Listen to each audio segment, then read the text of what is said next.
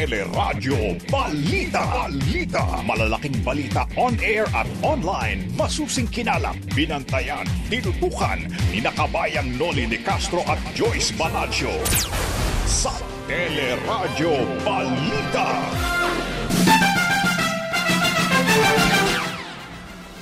Ilang bahagi ng Anti-Terror Act idiniklarang labag sa batas ng Korte Suprema. Pero 24 na araw na pagkakakulong sa mga inaakusahang terorista pinagtibay. Halos isandang libong overseas Filipino workers inaasahang uuwi ngayong buwan ayon sa OWA. 38 pang kaso ng Delta variant sa mga biyaherong galing sa red list countries na itala ng Philippine Genome Center. Pamahalaan naghahanda na sa ikalawang bugso ng tatlong araw na National Vaccination Days simula sa December 15. Siyam na po at siyam na milyong Pilipino target na mabakunahan sa pagtatapos ng termino ni Pangulong Duterte sa Hunyo ayon sa DOH. Mga napatay sa war on drugs ng pamahalaan umabot na sa 6,215 ayon sa PIDEA. Special Task Group na mag-iimbestiga sa pinatay na journalist na si Jess Malabanan, binuo ng PMP. Commission on Human Rights may kinakasaring investigasyon. At sa ating showbiz spotlight, jackpot prize sa Madlang People's segment ng It's Showtime na sungkit na. Magandang umaga, bayan! Biyernes po, kabayan, December 10, 2021. Yan po ang ulo ng ating mga nagbabagang balita at kasama natin siyempre pa tuwing umaga ang ating kabalitaan. Ako po si Joyce Balancho. Ako naman po ang inyong kabayan si Nolly Di Castro. Kami po maghatid sa inyo ng ating mga nagbabagang balita. Idineklara ng Korte Suprema na unconstitutional ang ilang bahagi ng dalawang probisyon ng Anti-Terrorism Act sa botong 12.3 para ideklarang walang bisa ang bahagi ng Section 4 na itinuturing na acts of terrorism ang pagpoprotesta kung ang intensyon ay makapatay, makapanakit o lumikha ng seryosong banta sa kaligtasan ng taong bayan. Masyadong malawak ang sakop ng probisyon ayon sa kanila at posibleng malabag ang kalayaan sa pamamahayag. 9-6 naman ang boto ng mga maestrado para ideklarang labag sa saligang batas ang kapangyarihan ng Anti-Terrorism Council na ituring na terorista ang ilang individual o grupo base sa hiling ng ibang bansa alinsunod sa standard ng United Nations Security Council. Idiniklara namang unconstitutional ang karamihan ng probisyon ng batas kabilang na po ang pagbibigay ng kapangyarihan sa Anti-Terrorism Council sa pag-aresto kahit walang warrant of arrest at mas mahabang pagkakadetini ng inaakusahan ng uh, terorismo kahit walang kasong naisasampa pa. Ayon sa Office of the Solicitor General, patunay ang desisyon ng Korte Suprema na kailangan ng bagong batas para protektahan ang mga mamamayan laban sa terorismo. Pero para naman sa petitioner laban sa Anti-Terror Act na si Attorney Theodore Te, hindi pa rin malinaw ang kahulugan ng salitang terorismo sa batas. For an ordinary person, uh, as you put it, no, uh, ganun pa rin yung magiging, kumbaga pangamba niya, no, yung sinasabi natin na chilling effect as to the exercise of rights could still be there kasi the definition still remains unclear. Hindi pa rin malinaw kung ano yung sakop ng definition. Nangako naman ng mga petitioners na iaapil ang desisyon at hanggang ngayon wala pang nilalabas na kabuang kopya ang Korte Suprema. Wagi para sa kapayapaan at dapat mag-ingat ang mga terorista. Ito po ang binigyan diin ng magkatandem na sina Presidential Aspirant Panfilo Lacson at Senate President Tito Soto sa naging desisyon ng Korte Suprema sa anti-terror law na kanilang pangunahing isinulong sa Senado. Peace wins over terror. Ang ayaw nito siguro yung naghahangad na uh, mamayagpag yung uh, terorismo sa ating bansa. Dagdag lang, Hail, hail, Supreme Court, and beware the terrorists. Umaasa naman si Vice President Leni Robredo na aaksyonan din ng Korte Suprema ang iba pang reklamo laban sa iba pang bahagi ng anti-terrorism law. Muli ring iginiit ni Robredo na dapat bigyang pansin at tugunan at ang uh, pinakaugad ng terorismo. At uh, sa iba naman, dismayado si presidential aspirant na si Calio Didi Guzman sa naging desisyon ng Supreme Court. Ayon kay Di Guzman, matindi ang magiging epekto nito sa karapatan ng publiko sa lehitimong pagpoprotesta para ipagtanggol ang kanilang sarili sa umano'y pang-aabuso ng iilan at nagsisilbi rin umanong banta sa mga aktivista at unionista. Wala nang chilling effect sa mga miyembro ng media, vloggers, artista, mga estudyante, mga nagpoprotesta at mga teachers ang anti-terrorism law o terror law. Sinabi sa teleradyo ng constitutionalist na si Professor Tony Lavinia na dapat magsaya ang mga nabanggit na sektor dahil wala na ang major threat o matinding banta sa pamamahayag. Inalisan niya ng Korte Suprema ang isang probisyon sa naturang batas na may kaugnayan sa critical thinking. Pero dapat pa rin ang maging mapagmatyag dahil ang mga aktivista ay pwede pa rin maaresto kahit walang warrant of arrest. The anti-terror law is no longer a major threat to you. Um, mm-hmm. But it is still a major threat to activists, to those who could be arrested without any warrant, to those that can be, di ba, yung targeted, uh, it can still be a major uh, problem. No? So, mm-hmm. so it, kailangan vigilant, kailangan mag-file ng motion for reconsideration, kailangan to continue the unity. Importante yeah. yung dito. Para naman sa grupong karapatan, isang virtual hit list ang pagkatig ng Korte Suprema sa kapangyarihan ng Anti-Terrorism Council na tumukoy ng mga tinuturing na teroristang individual o grupo lalo't may karapatan itong ikulong ng walang warrant ng aabot sa 24 na araw. Ikinatuwa naman ni National Security Advisor Anti-Terrorism Council Vice Chair Hermogenes Esperon Jr. ang naging botohan sa Korte Suprema, habang ayon naman kay DILG Secretary Eduardo Año, kaunti lang ang magiging epekto nito sa pagpapatupad ng Anti-Terrorism Act. Samantala, apat na senatorial balls ang sumalang sa Sinosenyo the Senatorial Candidates Interview ng Teleradyo. Kabilang ang independent na si Jesus Aranza na nagsabing dapat igalang ang desisyon ng Korte Suprema sa anti-terrorism law pero dapat bantayan ang pagpapatupad nito.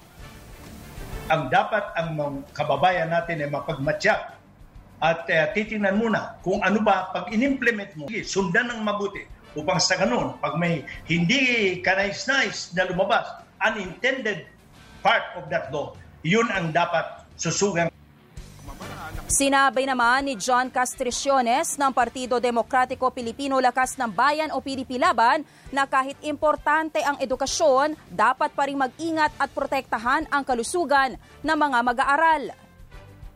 Mahalaga po talaga ang edukasyon, importante po yan. Pero ang dapat po natin gawin, gawin ay maghanap po tayo ng mga pamamaraan na kung saan ay pwede po natin gamitin yung mga makabagong teknolohiya, pwede rin po yung blended na sinasabi natin, sa isyu naman ng foreign policy, sinabi ni Elbern Sugupit ng Philippine Green Republican Party na walang dapat piliin ang Pilipinas sa pagitan ng Amerika at China, kundi dapat pairalin ang pagiging palakaibigan ng bansa. Ang mga desisyon na gagawin natin dito ay dapat pabor, safety yung mga kababayan natin sa saang sulok na mundo na doon sila. Kaya napakaganda na ituloy-tuloy natin itong magiging uh, kaibigan. Kasi ito yung tunay at totoong uh, ugali nating mga Pilipino. Sa tanong naman kung dapat bang magsorry sa publiko si dating Senator Bongbong Marcos, sinabi ni dating presidential spokesperson Harry Roque ng People's Reform Party na kung hindi man humingi ng sorry ang pamilya Marcos, ang estado na mismo ang nagbayad sa mga biktima ng human rights sa pamamagitan ng danyos perwisyos. Hindi po para sa akin sagutin yan. Yan po ay para kay Bongbong Marcos. At siya lang po makakasagot dyan. Sa akin po, ako po yung uh, um, miyembro ng Kongreso na nagsulong na kinakailangan bigyan ng daming perwisyos ang lahat po na naging biktima ng karapatang, paglabag ng karapatang pagtao noong panahon ng martial law. At kinuha po natin ang pera dyan dun sa mga uh, nakaw na yaman na na-recover natin. Hiniling ang malaking pagbabago sa mga patakaran ng PhilHealth. Sinabi ni Marikina Representative Stella Kimbo na dati ay mahigpit ang ahensya sa pagbabayad sa COVID claims ng mga ospital pero sa huling report ng Commission on Audit, mabilis na nagbabayad ang ahensya para sa serbisyong hindi naman na ibibigay pa ng mga ospital. Iginit ni uh, Congresswoman Kimbo sa napaglabag ito sa Government Auditing Code na nagbabawal sa advance payments sa mga kontrata ng pamahalaan. So, so it they're swinging from one end to the other, and clearly they're not um, being responsive to the current situation. You really need um, managers with a proper skill set, and uh, um, most of the time you won't find that in government. Si Marikina Congresswoman Stella Kimbo. Sa ibang mga balita naman, nasa isang daang libong overseas Filipino workers ang inaasang uuwi sa bansa ngayong buwan para magpasko kasama ang kanilang mga mahal sa buhay. Ayon po kay OWA Administrator Hans Leo Kakdak, handa ang pamahalaan na salubungin ang naturang mga OFWs habang handa na rin ang quarantine protocols ng IATF. Sinabi ni Kakdak na di tulad noong 2020, marami sa mga uuwing OFWs ngayong Kapaskuhan ay para magbakasyon at hindi dahil sa repatriation dulot ng pandemya. Paalala naman ni DILG Undersecretary Jonathan Malaya na dapat kilalanin ng mga LGU ang mga ilalabas na vaccination card o di kaya'y VaxCert PH Digital Certificates para sa domestic travels. Samantala, inanunsyo rin po ng UWA na may pagpapatuloy na sa susunod na taon ang abot kamay ang pagtulong o AKA program na siya nagbibigay ng 10,000 pisong cash aid sa mga OFWs na nawalan ng trabaho dahil sa COVID-19 pandemic. Sinabi ni Kakdak na ito'y batay na rin sa direktiba na Department of Labor and Employment dahil sa inaasahang pagpasok ng pondo mula sa 2022 national budget. Umabot na sa mahigit 2 milyon 835,000 ang mga kaso ng COVID-19 sa ating bansa matapos madagdag ang 562 na bagong kaso na ikaapat na araw na hindi umabot sa 600 ang naitalang kaso. Sa ngayon, mahigit 12,000 na lamang ang aktibong kaso na pinakamababa mula noong uh, May 29, 2020. Wala pang nadidetect na kaso rin ng Omicron variant sa 48 samples na isinalalim sa sequencing. Pero 38 rito ang tinamaan ng Delta habang ang 10 ay hindi variant of concern ang nakita. Hindi pa kasama sa batch na ito mga nakolektang sample mula sa mga biyaherong nagpositibo sa COVID galing ng South Africa, Burkina Faso at Egypt. Samantala matapos mahanap ang isa sa walong pasahero mula South Africa, sinabi naman ni Health Secretary Francisco Duque na tatlo sa pito ay negatibo at sa RT-PCR pre-departure test. Iginit naman ni Infectious Disease Specialist Dr. Ronjin Solante na kahit hindi pa kompleto ang datos sa epekto ng Omicron variant, mahalagang magpabakuna para maiwasan ang pagkamatay at malalang sakit dahilan sa naturang virus. The virus, when, when faced with an antibody level or immune response that is very competitive, then that in itself can, can eradicate the virus. No? They cannot enter the host cell. If, even if they can enter, they don't have the ability to replicate because a lot of these people with a very good antibody or immune system is enough. Our immune system is enough to to accommodate and and uh, neutralize this uh, virus. Sa inisyal na pag-aaral ng Pfizer, tatlong uh, dose ng kanilang bakuna ang kailangan para ma-neutralize ang Omicron variant. Indikasyon nito na mahalaga ang booster shot bilang proteksyon laban sa bagong variant of concern. Kasado na ang pag-arangkada ng pinalawig na bayanihan bakunahan National COVID-19 Vaccination Drive sa December 15 hanggang sa 17. Dahil dito muling nanawagan si Health Secretary Francisco Duque sa publiko na samantalahin ang pagbabakuna. Sa huling tala, halos 40 milyong individual na o higit kalahati ng target ng 70% ng populasyon ang may kompletong bakuna na laban sa COVID-19. 54 na milyon naman ang nakatanggap na ng unang dose habang mahigit 6 na milyong kabataan na rin ang nabakunahan kontra sa virus. Tiniyak naman po ng DILG na sapat ang supply ng mga bakuna maging ang mga ancillary supplies tulad ng hiringgilya. Deliveries are coming in for the Pfizer syringe. It will be ready before the National Vaccination Day Phase 2. Yan po si DILG Undersecretary Jonathan Malaya.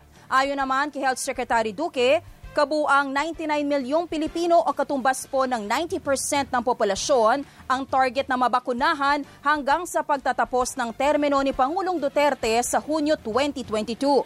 Samantala, dumating naman sa bansa kagabi ang mahigit isang milyon doses ng Pfizer vaccines na binili ng pamahalaan sa Estados Unidos. Ilalaan po ang mga bakuna sa pinalawig na vaccination days. Tumaas na naman ang presyo ng isda sa mga palengke. Hanggang 40 pesos ang tinaas ng kada kilo ng galunggong at dalagang bukid, habang 20 pesos naman sa bangos. Ayon sa Department of Agriculture, mataas ang demand daw sa isda pero mahirap ang uh, huli ngayon kapag malamig ang panahon. Tulad po ng ano sa isda, yung isang bango sa atin na lang namin sa anim. Yung isang buo, anim para magkasya sa mga sa mga bata. Maggugulay na lang siguro ako ng munggo para ano para maka raos lang kahit paano. May posibilidad talaga na magtaas ulit ngayon ng isda. Dahil dahil dahil nga mag-Christmas. Tsaka nagmamahal talaga sir yung isda sir pag December. Maliban sa isda, tumaas din ng 10 hanggang 20 pesos kada kilo ng frozen pork. Yung na imported kasim, liempo at pork chop. Ayon kay Agriculture Undersecretary Christine Evangelista, wala daw paggalaw o posibleng bumaba pa ng 10 piso ang presyo ng sariwang baboy sa mga pamilihan. May effect definitely yung pagbaba din ng presyo ng krudo. So, yun po ang susubukan natin i-maintain, especially for the Christmas season, na yung presyong nakikita natin ngayon, steady lang po yan. Eh, sayon, ayon po sa mga magbababoy, ay tataas pa ang presyo ng baboy dahil wala po tayong produksyong masyado ng mga baboy sa ating bansa dahil sa namatay na nga ang karamihan dahil sa African swine fever. At pinag-aaralan pa ngayon ng Department of Agriculture kung kailangan maglagay pa ng suggested retail price sa mga pangunahing uh, produkto na patuloy na tumataas. Samantala, sa ibang mga balita naman, bumuo na ang Philippine National Police ng Special Task Group na tututok sa investigasyon sa pamamaril at pagpatay sa journalist na si Jesus Jess Malabanan sa Calbayog City sa Samar. Magsasagawa na rin po ng hiwalay na investigasyon ang Commission on Human Rights sa krimen. Miyerkules ng gabi nang pasukin at pagbabarilin si Malabanan sa loob mismo ng kanyang bahay nang hindi pa nakikilalang gunman. The PNP is doing its best to immediately identify and arrest the person responsible for the death of journalist Jesus Malabanan in Calbayog City. Police General Junaro Carlos instructed the Regional Director of Police Regional Office 8 to create a special investigation task group to expedite the resolution of this case.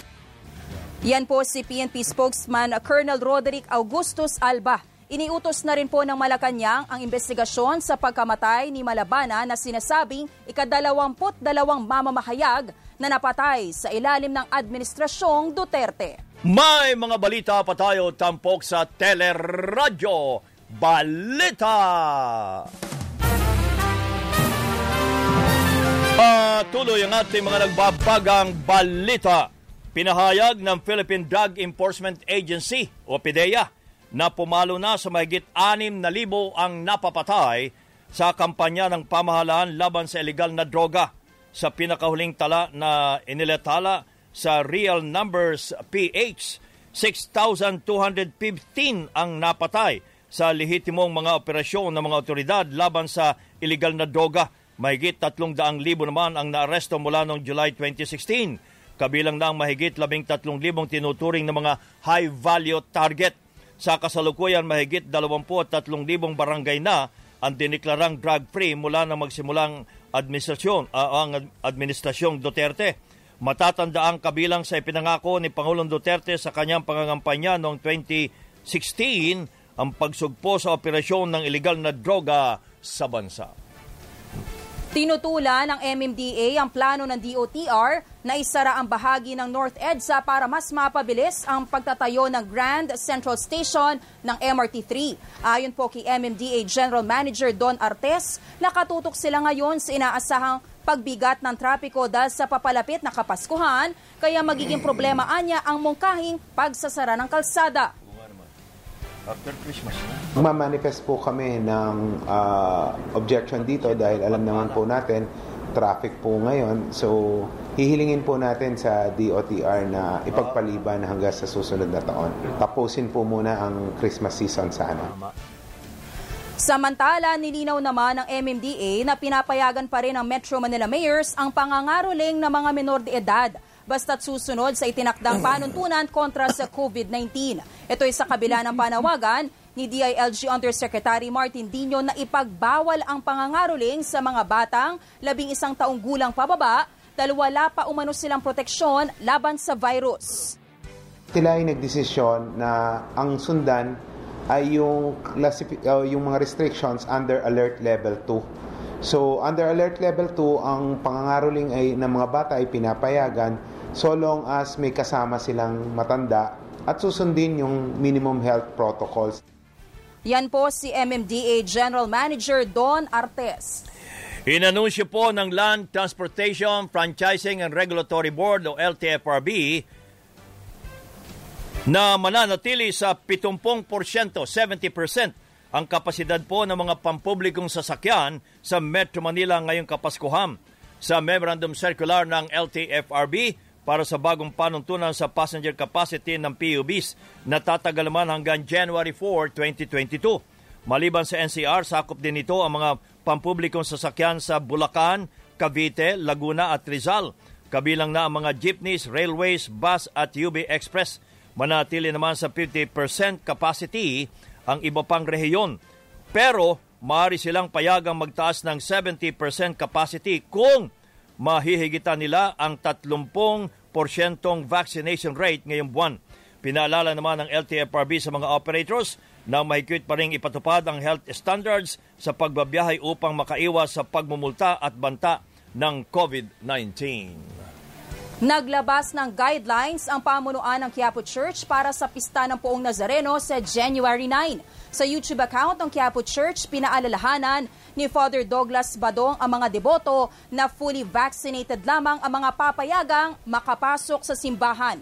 Dapat din isuot na maayos ang face mask, panatilihin ang physical distancing at magdala ng sariling alcohol o hand sanitizers. Iwasang makipagsiksikan o makipag-unahan kung nais pumasok na simbahan at sumunod sa safety officer tulad ng mga polis, volunteers at ushers. Kung may sintomas naman ng COVID-19, manatili na lamang sa bahay at manood na lamang ng online mass ng Quiapo Church. Ipinagbabawal pa rin ang paghawak o pagpahid sa mga imahe ng poong Nazareno.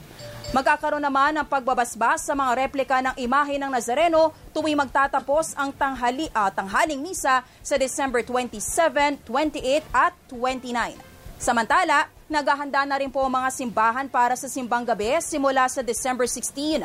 Ang Santo Niño de Tondo Parish nakikipag-ugnayan na sa mga polis para sa mga misa na nakaschedule ng alas 3 at alas 5 ng madaling araw. Sa Quiapo Church, alas 4 at as, alas 5 naman po na madaling araw ang kanilang simbang gabi habang may schedule din na misa ng alas 7 at alas 8 ng gabi. Ang pinagpe-pray ko, uh, una sa lahat, sana matapos ng pandemic na ito, tapos kaligtasan ng kaligtasan ng aming mga pamilya. Bukod sa virus, pinag-iingat din ng mga deboto sa modus ng mga kawatan. Medyo lumuluwag ng restriction level natin yan. Nagbabalikan na unti-unti rin po yung mga mga masasamang makawatan. Kaya tayo po maging alerto po, ingatan natin yung mga gamit natin. Sir. Si Plaza Miranda Police Commander Jervis Soriano. Inanunsyo ng Bureau of Customs na ipasusubasta ng pamahalaan ang limang smuggled luxury cars na nagkakahalaga ng mahigit sa 29 na milyong piso.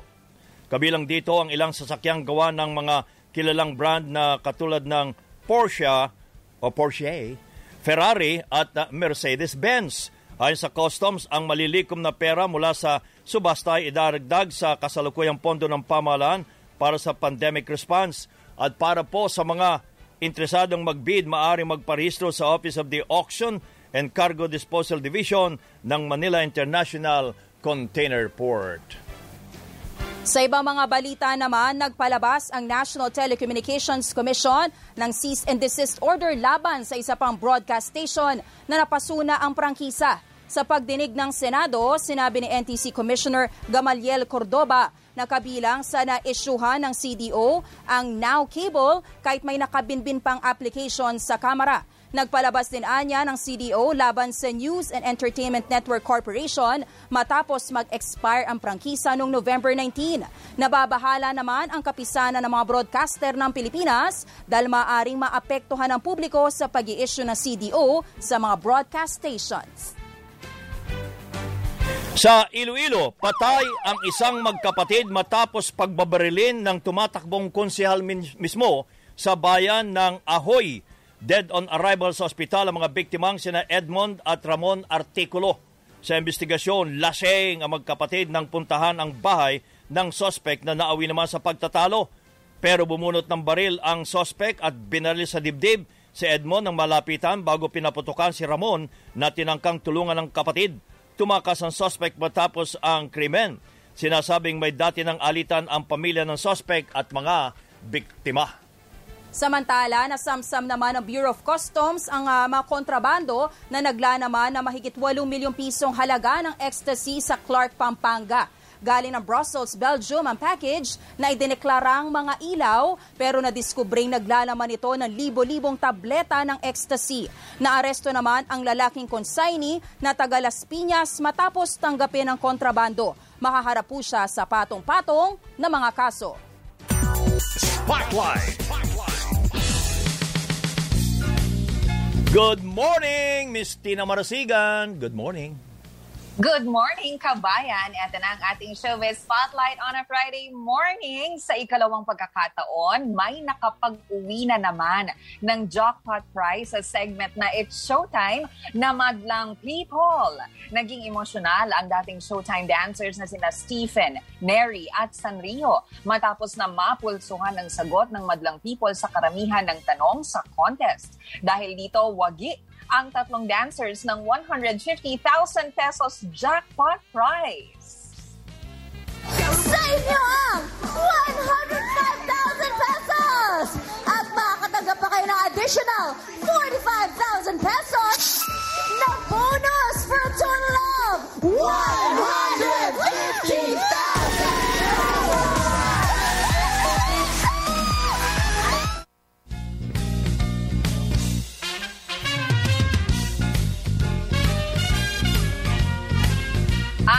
ating showbiz spotlight ngayong Friday. Ito po si Tina Marasigan nagsasabing work hard, work smart, and have a good heart. Back to you, Kabayan and Maring Joyce. Thank you, Miss Tina Marasigan. At yan po ang mga balitang tinampok sa Teleradyo Balita ngayong araw ng Biyernes, December 10, 2021. Tuloy-tuloy pa rin po ang aming paglilingkod sa pamagitan ng teleradyo ng TFC, Sky Cable, Channel 26 at iba pa mga cable providers. Ako po ang inyong kabayan, si Nolly Di Castro. Kapamilya, andito pa rin kami para sa inyo. Kaya patuloy po ninyo kami napapakinggan sa ABS-CBN Radio Service App, ABS-CBN News App, at live streaming sa i1TFC, news.abs-cbn.com at sa Facebook at YouTube channel ng ABS-CBN News. Kapamilya, 15 days na lang, Pasko na. Merry Christmas! Hanggang sa lunes, ako po si Joyce Balancho. Maraming salamat po kabayan. Antabayanan nyo ang ating palatuntunang Kabayan!